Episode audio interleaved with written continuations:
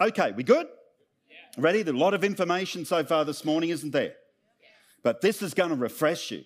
I'm a, I'm a frustrated preacher. I haven't preached for weeks. I've been teaching. I mean, think of last week, Joseph. That was a marathon. It was a good marathon. It was a good marathon, but it was, and I think it was a necessary marathon, but it was a bit of a marathon. But I'm pretty happy. I'm going to cut loose today. And the better I preach is going to be the better you respond. So you can feed me, you can draw it out of me. We're in the vision series.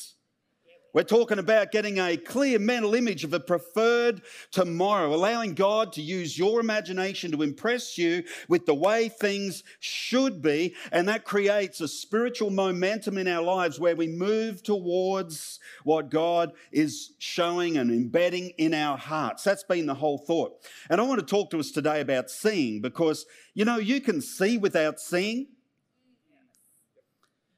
I love tradies because I am a tradie, but I love tradies because they see things no one else can see. I know as a painter, Sue will often say to me, That's a nice car. And I'll say, Gee, that's a rough repair on the door. That's been repaired on the door. Just look at it. It looks awful. But see, most people look at paint, painters look into paint. They just see something different. It's the same as a builder. They walk in a house, they'll see something that's not square or plumb. They'll notice a crooked doorway that you've never seen. It's like a mechanic. A mechanic will look under a car or look at a car, and you're just looking at the nice car, and he's looking at the puddle of oil that's gathering underneath the car.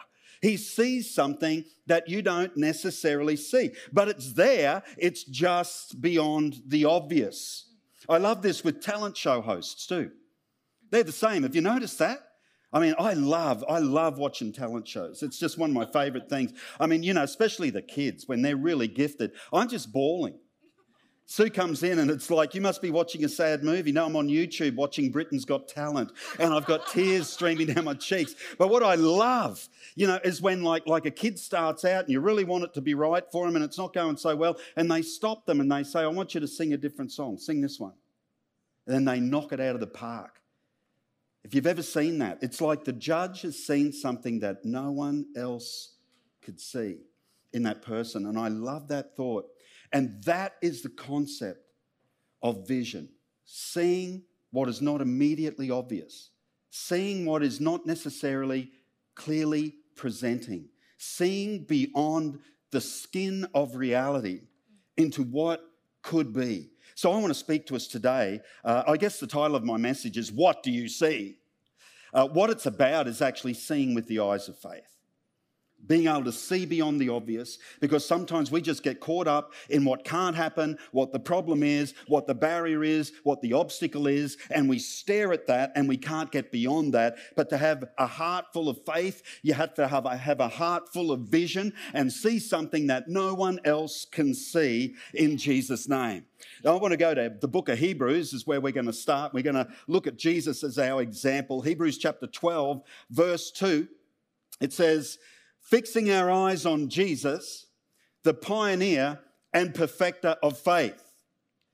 For the joy set before him, he endured the cross, scorning its shame, and sat down at the right hand of the throne of God. Anyone want to make swallow noises while I do that? It was finished. I love this verse. And the writer of Hebrews is saying, hey, there's a couple of things in here for us just with vision. Number one, your primary vision should be Jesus. Jesus needs to be the focus. Have you ever known uh, or noticed that that so many other things can come in and take your, your vision, take your eyes off Jesus. The writer of Hebrews says, Fix your eyes on Jesus, the author and perfecter, or the author and the finisher of our faith. Uh, and there's this whole thought that somewhere on the journey, you can become distracted. Somewhere on the journey, for example, Jesus talked about things like the cares of this world. And it's one thing to start off with a bit of a picture. Wow, I, I, met Jesus, or I've seen Jesus, I've had an experience of Jesus, and our focus is on Him and how wonderful He is. Oh, wonderful Savior. I now have peace with God. I stand in grace. How awesome is Jesus? But isn't it amazing over the passage of time how we can become distracted? And all of a sudden, Jesus begins to move to the periphery. But Jesus was never meant to be a, an edge thing, a margin thing, a boundary rider in our lives. That was never the intent. The writer of Hebrews says, bring Jesus right back to the center of your focus because what you focus on, you will hit. Any kid that rides a downhill bike knows that. If you're going down Mackenzie Frenzy flat out, I was watching people do it yesterday, that you cannot afford to stare at the big ghoulie in the middle of the track, the big rock. You can't stare at that or you will hit it. You've got to pick the path that you want to be on. And in the same way, the writer of Hebrews is saying, and I just would say to us straight up, how's Jesus in your focus? Is he at the center or has he moved to the periphery? Have the cares of this world, have the cares of this last season pushed Jesus to the outside? And maybe your faith is struggling. You're struggling to believe what God could do and how things could change because Jesus is no longer at the center, but some of the problems of our society or some of the cares of this world actually are, and they're obscuring your view of him. Come on. Fix your eyes. Fix your eyes on Jesus. Because not only is he the beginner, not only did he start in you, he is the perfecter. I love it. Paul says it in Philippians 1 6 that he who began a good work in you will be faithful to complete it. Come on, can you believe that? Or have you given up in the middle where it's like, well, I'm not so sure. Once upon a time, I was really confident, but now I'm not so sure how things are going. If that's how you're feeling, fix your eyes on Jesus. He who began it is going to finish it in you. The second thing that we see in this passage is that Jesus is our example of how to have vision. Think about it. Who, for the joy set before him, endured the cross, despising the shame. I mean, we have some meager understanding of the of the pain of the of the devastation of crucifixion jesus grew up seeing it in the streets as a child in the roman empire he had a very very clear picture of a painful future but the, right here, the scripture saying he was looking beyond what was obviously presenting and he was seeing something else. I wonder what else Jesus was seeing. What could take him through the pain and the shame of the cross into the future? And I believe it's, it's all through scripture, every messianic psalm. Isaiah is full of prophecy of what would happen because of Messiah. But I love Psalm 2. Psalm 2, verses 1 and 2 you know, and it's, it's a messianic psalm. It's, it's, it's literally almost like speaking about this redemptive act that Jesus would perform and God affirming Jesus as his son and then inviting him, ask of me, and I will give the nations as your inheritance. I'll give all the peoples of the earth. Just ask whatever you want. And when I look at Jesus, who for the joy set before him, what was the joy set before him? It was you and me. That's an incredible thing. But he was looking right through the pain of the cross, right through history, right down to this day. And he could see you and I sitting here today. And he said, It is worth it. You are worth it. I have a vision for the redemption of the nations. You don't seem so convinced. I wanted to preach today, but I just think I'll go back to teaching.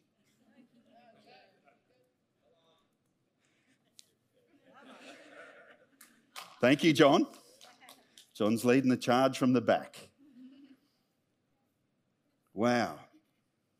Healing, deliverance. What did Jesus see? Healing, deliverance, freedom for captives, a new identity, new creatures.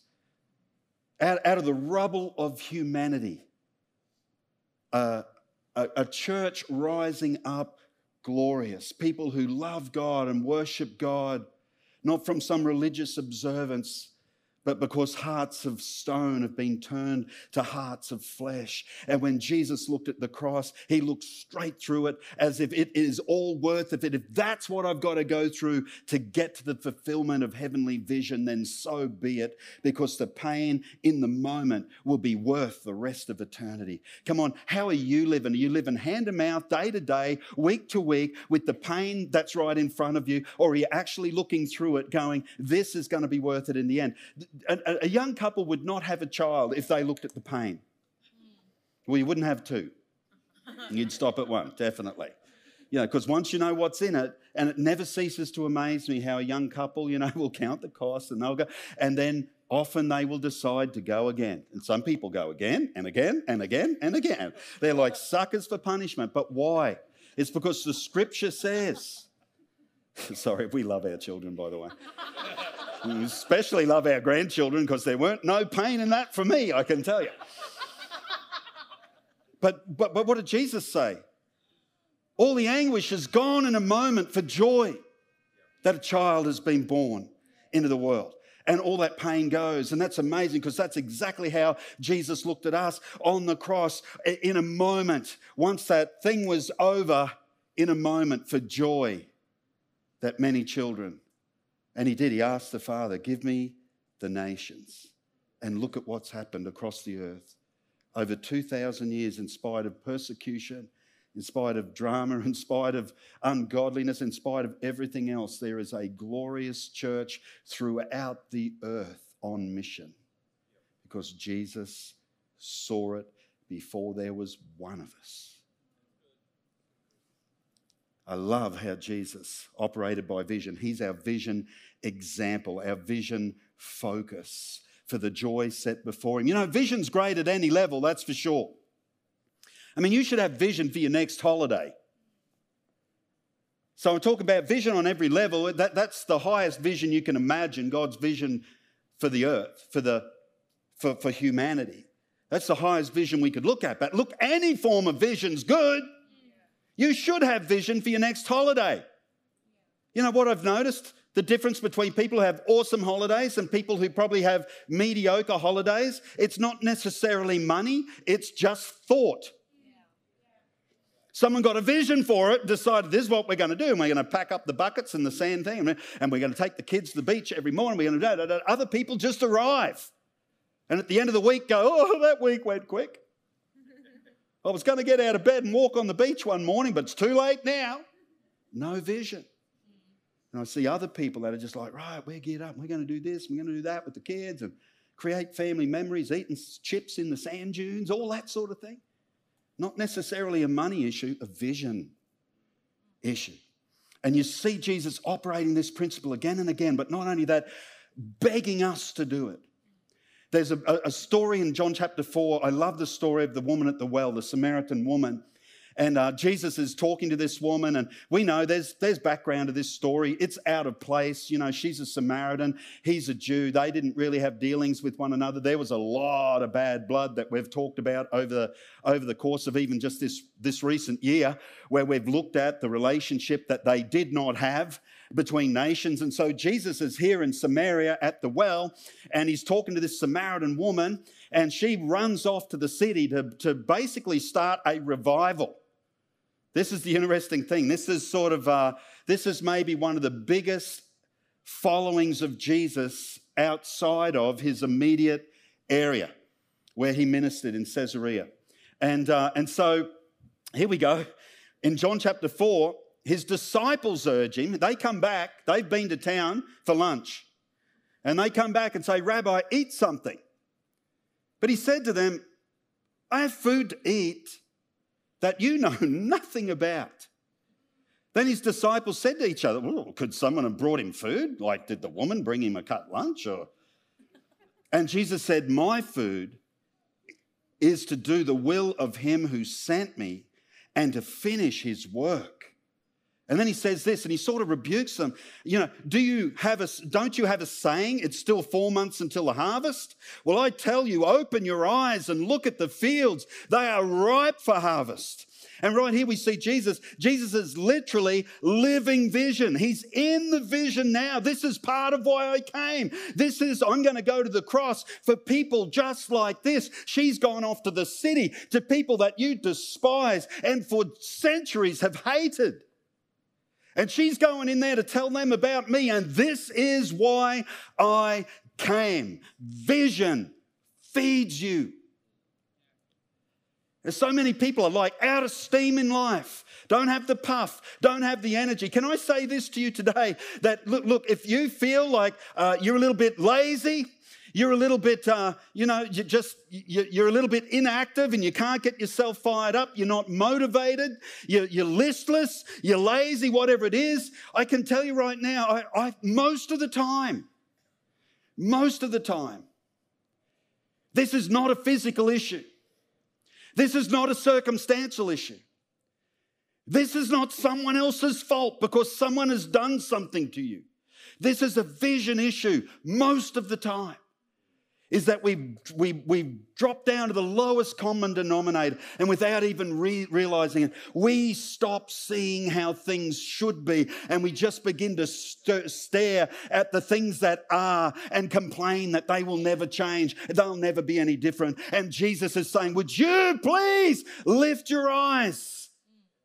I know the physical reality is it's four months to the harvest. We all know that. You don't have to be a brain surgeon, but I want you to see something different. I want you to see the planet the way I see the planet. I want you to look beyond the limiting physical factors that are staring you in the face and lift your eyes and see something different.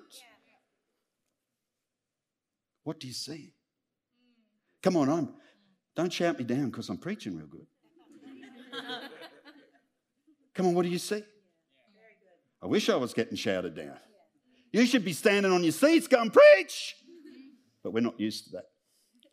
We're conservative Pentecostal now. I think I might need to stir us up over the next few weeks. Come on, come on.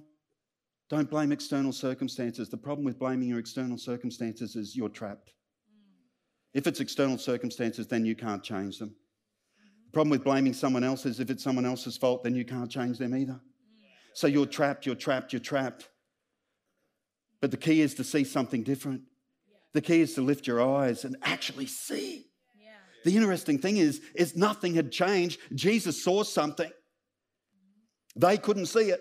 He had to point it out to them. But the reality was right there. The fields are ripe for harvest. And I had a massive revival in Samaria. He was there several days. And not only that, but the first major revival of the church outside of Jerusalem then happens in the book of Acts under Philip. And guess where it is? At Samaria. And Jesus saw it all before it was ever not only a reality, but even a remote possibility for a Jewish rabbi to be accepted in Samaria. They were sworn enemies. And it was because Jesus saw something more. And this is a pattern of scripture. If we go through, if you look at Abraham, I love it. We've talked about Abraham and his journey of faith, but God takes Abraham up on a mountain as an old, old man. He gets him finally to the land where he's going, but that's not good enough. It's not good enough to walk into the corner of a field. He takes him up on a mountain and he says to him, the scripture will come up. We'll throw it up there in Genesis. And he says to him, Look, get up and look to the north and the south and the east and the west, because everything you can see, I'll give to you. Everything, come on, what can you see beyond the natural, beyond the limitation, beyond the excuses? What can you see that God could do? We see it in Joshua. I love it, this old story, Joshua. Joshua chapter 6. And of course, you know, Joshua's been wandering for 40 years in the desert because of other people's issues. No wonder when he gets into the promised land, and the first thing he sees, not only has he gone 40 years because of someone else's lack of vision, the first thing he sees is a walled city.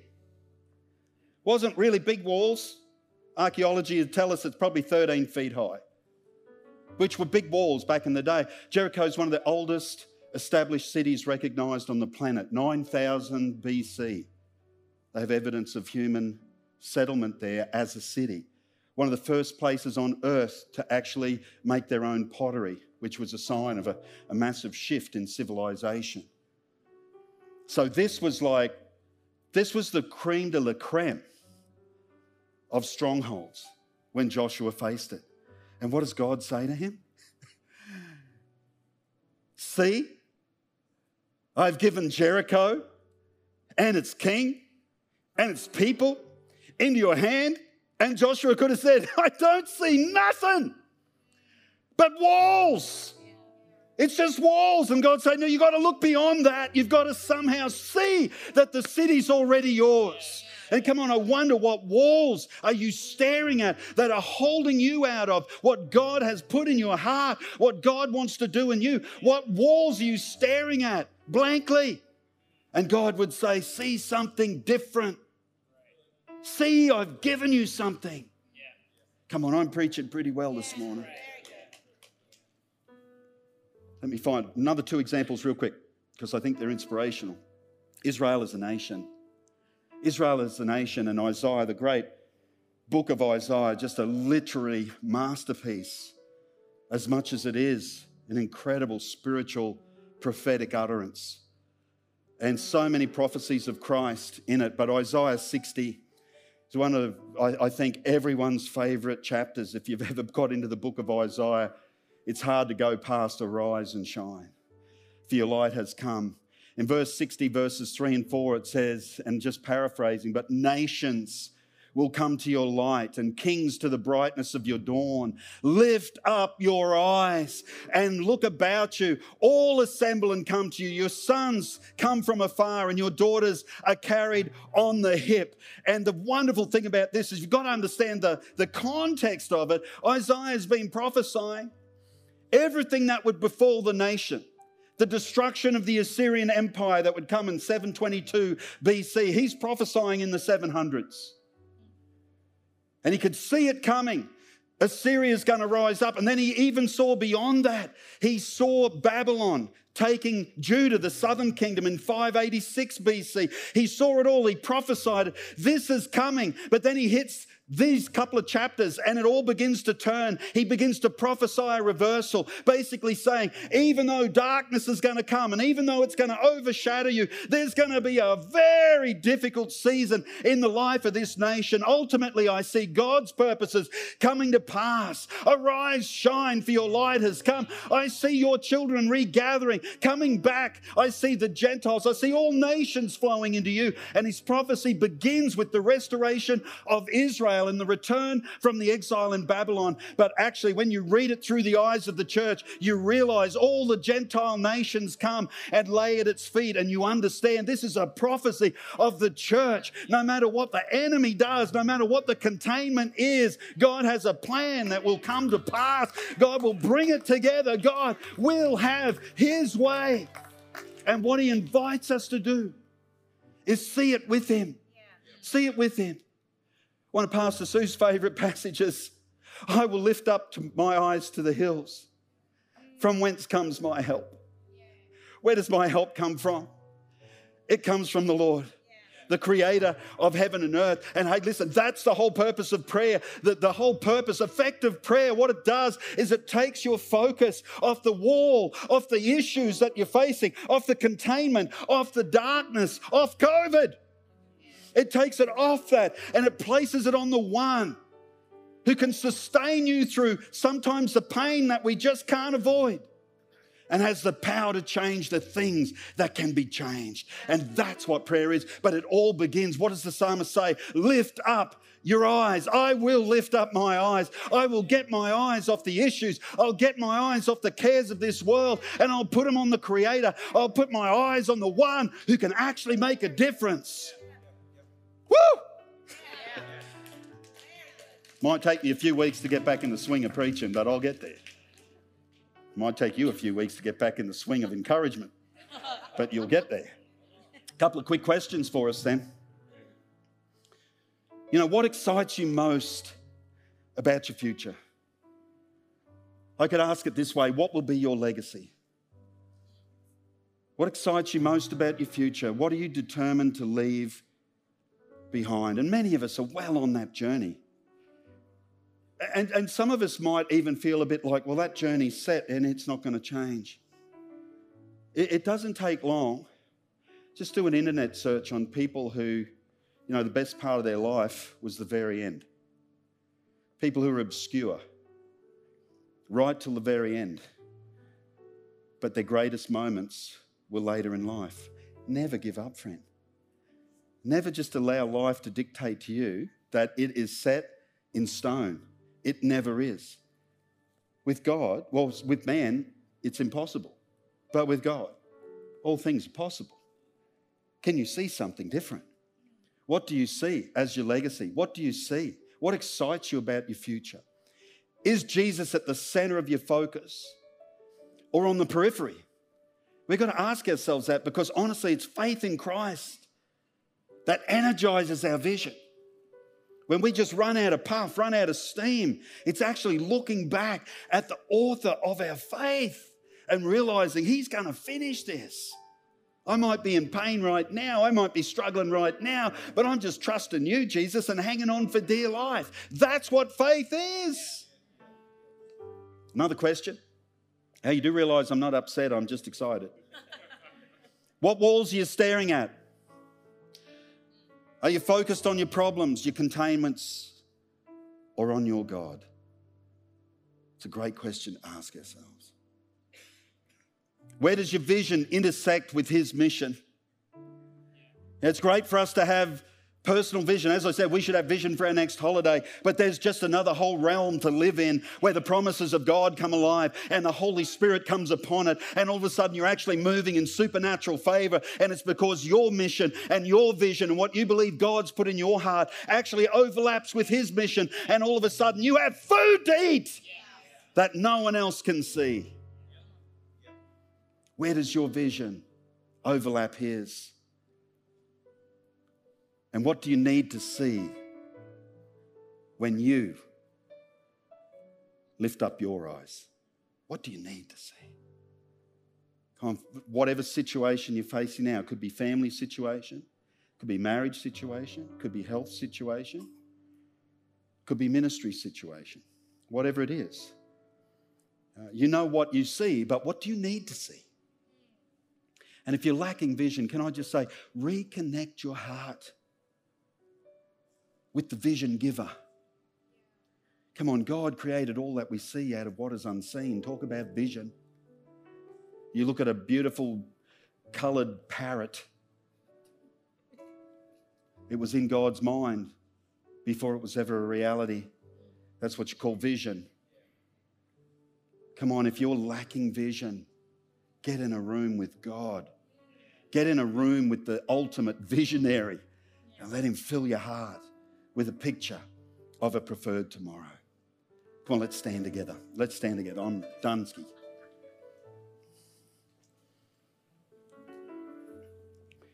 Whew. Hot now. I'm done. You okay? Yeah. You okay? I really, really felt that that was something God wanted for this week. That message came so easily to me. I honestly, I wrote it, in, outlined it all in like 15 minutes. And it's it's when those things happen, you sort of go, I think God might be on this. So I don't know what it's done in your heart, but um, by faith, grab it. Whatever you saw, whatever you even went, oh, I wonder if it could be possible. Maybe then straight away doubt came in and went, oh, no, just forget it, give up on it. No, friend, grab it. Yeah. Grab it. Don't let it slip back under the water. Come on, the Holy Spirit brought it to the surface. Don't let it slip back under. Don't let the enemy pour water on your fire. Yeah. Father, in Jesus' name, whatever we saw, I pray you would give to us those godly visions, godly dream for our families, for our futures, for our impact on the world in Jesus' name. Whatever we're seeing in the marketplace, whatever we're seeing in the school ground, whatever we're seeing in the classroom, whatever we're seeing in that mum's group, whatever we're seeing with our children, whatever we're seeing in business, whatever we're seeing in ministry. Lord, we look beyond the walls. We look beyond the impossibilities and we look for food that the world does not know of. We look for heavenly sustenance and power and the enthusiasm, the drive to fulfill heavenly vision. In Jesus' name, speak to our hearts. Speak to our hearts. Friend, you could be with us here today, either in the room or online, and maybe your experience has, has never been knowing God. Can I just say, He has a vision for your life? He has a very clear picture Yeah. of what your life could look like. Jeremiah 29 says He knows the plans that He has for you, and they're to give you a future and a hope. That's God's picture of you, and, and you can embrace that picture today in the simplest of ways. As I said, we have peace with God through Jesus Christ. And you can, you can make Jesus your peace this morning. You can reach out and receive Him, open your heart to Him, allow Him into your life, allow Him into your journey. You don't have to be a church person to do that. At some point, none of us were, but we're on a journey and you can join us just right where you are, in the room, online. Open your heart. Say, God, I, I want your vision for my life. I want to know Jesus. I want to know what it is to have peace with you and to stand in grace and to stand in favor with you. So I open my heart to Jesus Christ right now. Friend, just in some way make that your prayer. Father, touch hearts right now as they respond to you. In Jesus' name.